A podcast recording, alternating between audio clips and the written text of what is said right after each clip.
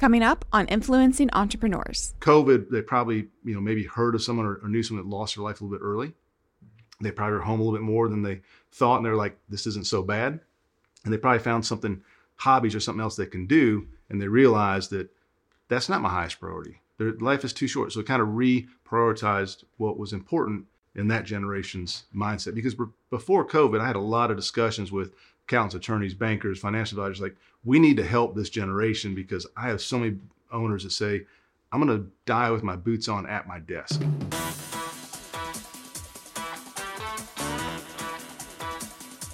This season of Influencing Entrepreneurs is brought to you by the Entrepreneurs Organization of Charlotte and Spiracle Media.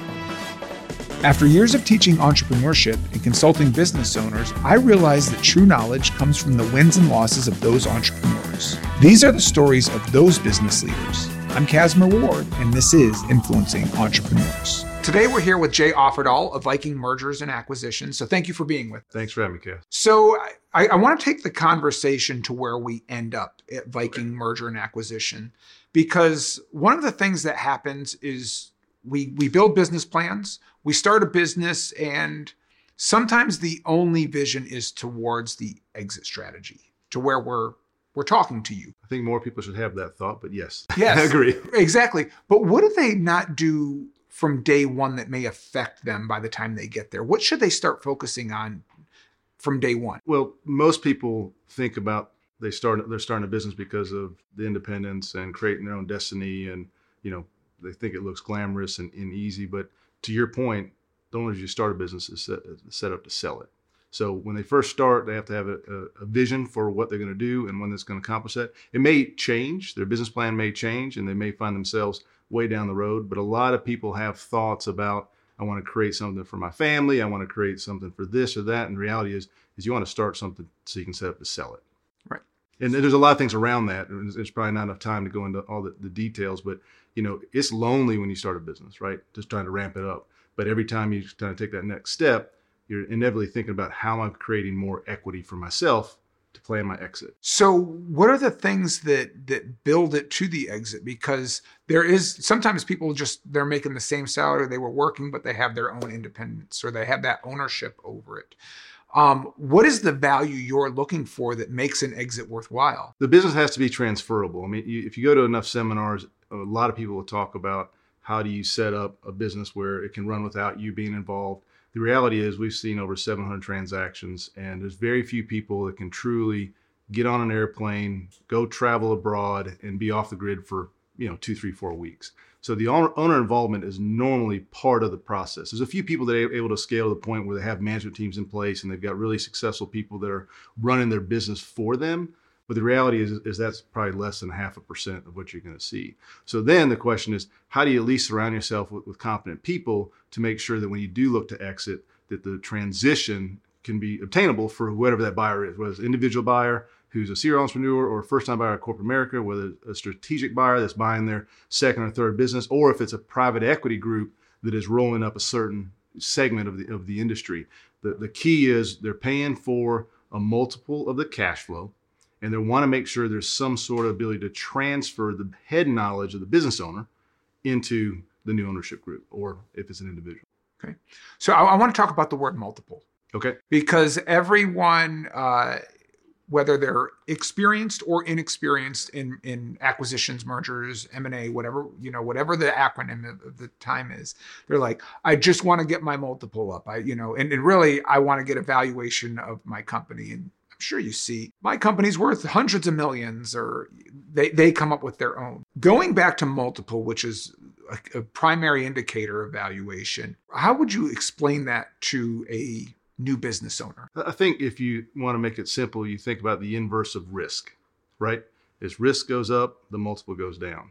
So things that are customer concentration or the owner is the business, right? They're wearing three or four different hats. They're the head of marketing, the head of HR, the head of accounting. That is more risky because it's not as transferable. So that's when the multiple goes down. Multiples right now are all time high. It's a seller's market, just like residential real estate, commercial real estate.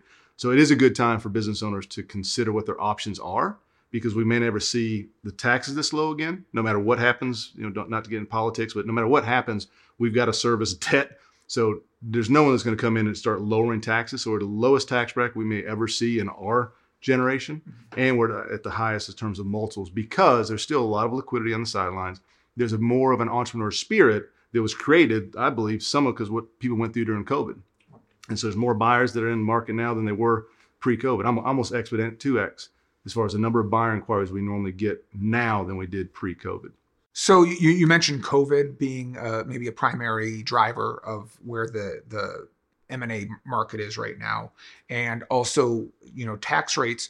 What does drive the velocity of the number of deals that you have to work with? You know, historically since 1996, it's been pretty consistent.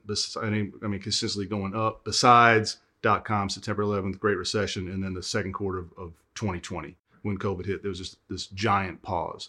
Uh, but since then, things have been very active. It really opened, I think, a lot of people's eyes to the where they are in life. Right, the the the corporate person realized it was kind of neat not having to you know commute uptown or wherever they may live. Um, the the baby boomer realized that maybe life is too short and their business may not define them as a human being.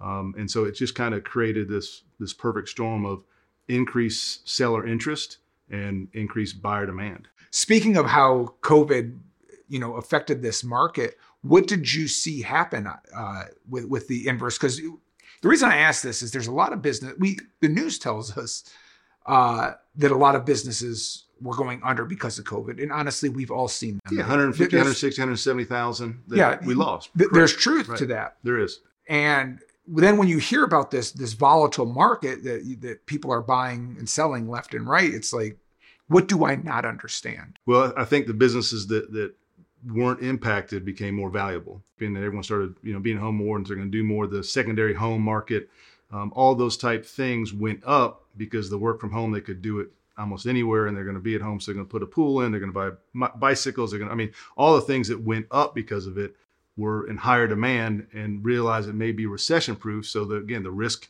went down, so the multiples went up, and and we're seeing, I think especially the baby boomers. You know, I think everyone knows this. You know, 10,000 people a day are turning 70 through 2034, right? They own somewhere in the neighborhood of eight to 12 trillion dollar. I mean, some absurd amount of small businesses, right? You know, it's like 60 percent. Before that, I believe a lot of the baby boomers, that generation was defined by being a provider, and they just they worked. My, my dad was like, I mean, he was a workaholic. It's not a bad word. I mean, he just he enjoyed working. He his self worth was providing for his family. Um, COVID, they probably, you know, maybe heard of someone or, or, knew someone that lost their life a little bit early. They probably were home a little bit more than they thought, and they're like, this isn't so bad. And they probably found something, hobbies or something else they can do, and they realized that that's not my highest priority. Their life is too short. So it kind of reprioritized what was important in that generation's mindset. Because before COVID, I had a lot of discussions with accountants, attorneys, bankers, financial advisors, like, we need to help this generation because I have so many owners that say, I'm to die with my boots on at my desk. I'm like, you're really to break the key off and lock on the way out and say, it's been a good run and not consider your family and your generational equity you can create by selling at the right time. And I believe COVID did that job for me. So I don't have to say that. So for any business or organization, they are split into um, divisions of operations, finance and accounting, marketing, sales, perhaps HR. Is there any one department when it's running at full steam that really can help drive the value of a company? Accounting. Because of the, we talked about the assessment of risk. And the first thing a buyer wants to do is during due diligence, right? Due diligence is the opportunity for someone to assess risk. They're diving into the financials bank statements, P&Ls, balance sheet statement, of cash flows, tax returns.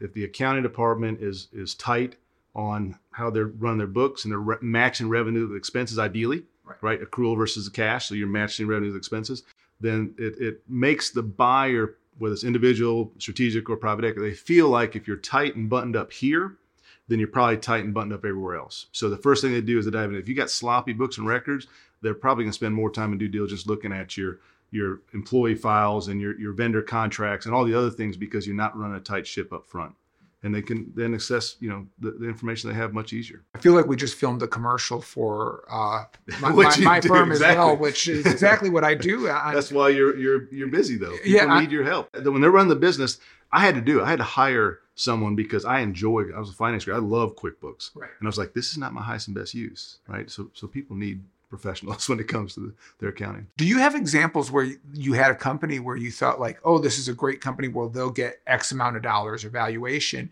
and because their accounting practices weren't so sound, it kept going down and down. Yes, and I, th- and I think we build a lot of credibility when we tell a business owner that says, "Hey, I'm burned out," or "I'm ready to retire." And we're like, "We're sorry, you're not ready. Here's the things you need to do." And let's start with, you know, stop treating the, the business like your personal piggy bank, right? It's a it's an opportunity to maximize shareholder wealth. When people think, "Well, I'm not a public company," that's their job. Like, no, that's every business's job. Maximize shareholder wealth. Let's start with that. How do you accomplish that? You get your books squeaky clean you make sure someone's overseeing that, and you stop treating the business like your personal piggy bank. You know, I've had that conversation several times. Why do you think it feels like uh, it's you're wrestling them away from taxes? Right? right. They're trying to minimize. You know, how many times have you heard the conversation? And you know, December first is like, okay, how do we cut my net income in half in the next 30 days right, right? yeah I, I, want to buy equipment i want to buy this and, and what we're trying to do is we're trying to show them the math yeah. Like you run your business and, and you know, let's use round numbers and you have hundred thousand dollars that you expense to the business. So you're saving yourself an effective tax of 33,000. What if that hundred thousand was worth six, eight, 10, 12, 14? I mean, it's getting a little bit higher, but there's a lot of businesses that are now trading the eights and tens and 12 times that number. And no one wants to go through, you know, three, four years of, of Amex credit card charges highlighted with meals and travel and, and cell phone bills and tanks of gas. And it's like, no, just let it drop the bottom line pay your taxes, maximize shareholder wealth, and you'll get a better buyer at a higher multiple. So, and, and that's a hard sell to oddly. I mean, we all have to pay our taxes, especially if they've been doing it for fifteen or twenty years. Right, right. And, and I, I, I, and I don't want this to turn into accounting talk, but are they really saving that much money by not paying their taxes? No. Now, when you're talking about exiting at, at a capital gains tax rate versus paying your earned income tax rate during the ownership of the business you're really better off, especially the last. And ideally, we get a hold of them 18, 24 months before they are really ready to sell. Because even if they sell, a lot of businesses forget you don't just like, hey, here's the keys, good luck. I mean, there's a transition, right? right. So, sometimes it's only three months, but sometimes it's 6, 12, 18. Sometimes there's earnouts that tied to it. So you want to be prepared to sell on your term. So you're dictating the terms versus them being dictated to you. So, and I, I kind of asked, asked, it before, and, and maybe if, if, we could talk an example without giving a name or yeah. maybe even industry if you can't. But but do you like an example of a company that they looked primed to sell, but as the the digging went on, the the valuation started to plummet. Yeah, I mean, it, it, a lot of times you, you, talk about when they're not putting the inventory on the books, right, or, or their their equipment, their their expensing through cost of goods sold instead of capitalizing it. And so it, uh, there's not a lot where they're just grievously like good thing is people don't carry cash anymore. So we used to when I first started, we'd have to talk about the second set of books. It's like, you know, people aren't hiding cash anymore. They're just finding ways to expense things. So there's not a tremendous amount of, of times I remember someone that just really was was horrible and and doing their you know tax return with pencil. But I have seen one or two of those. the owners doing their return themselves by pencil. And we're like, can you have a CPA at least you know, review your financials and do your tax return and have it nice and typed out. Yeah, make it credible. conversation made credible.